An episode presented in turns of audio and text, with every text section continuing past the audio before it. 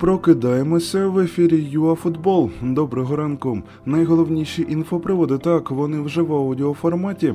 Травма гравця Шахтаря, оклад Петракової, несподіванка у першій лізі. Почнімо.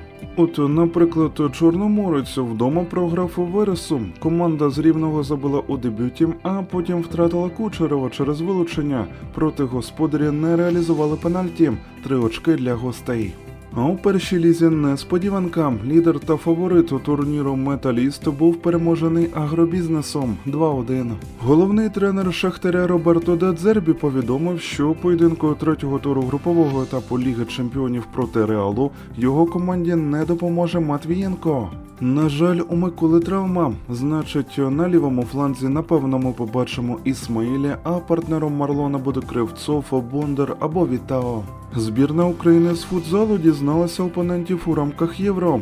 На початку року пройде фінальний раунд турніру. На груповому етапі наша команда буде грати проти Нідерландів, діючих чемпіонів Португалії, а також переможця пори плей-оффу Сербія-Білорусь. І зазначимо, що з квартету вийде дві команди.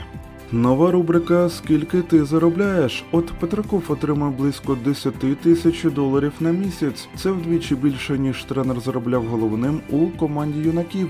І важливо, що він відмовився від більш високого окладу, вважаючи пропозицію неетичною. За вихід потенційний на мондіаль його штаб отримує премію більше півмільйона доларів. А також тур багато хто догравав. Каноніри Артети оформили паритет із Пелес Вієра 2-2. В Італії Венеція подолала Фіорентину 0-1.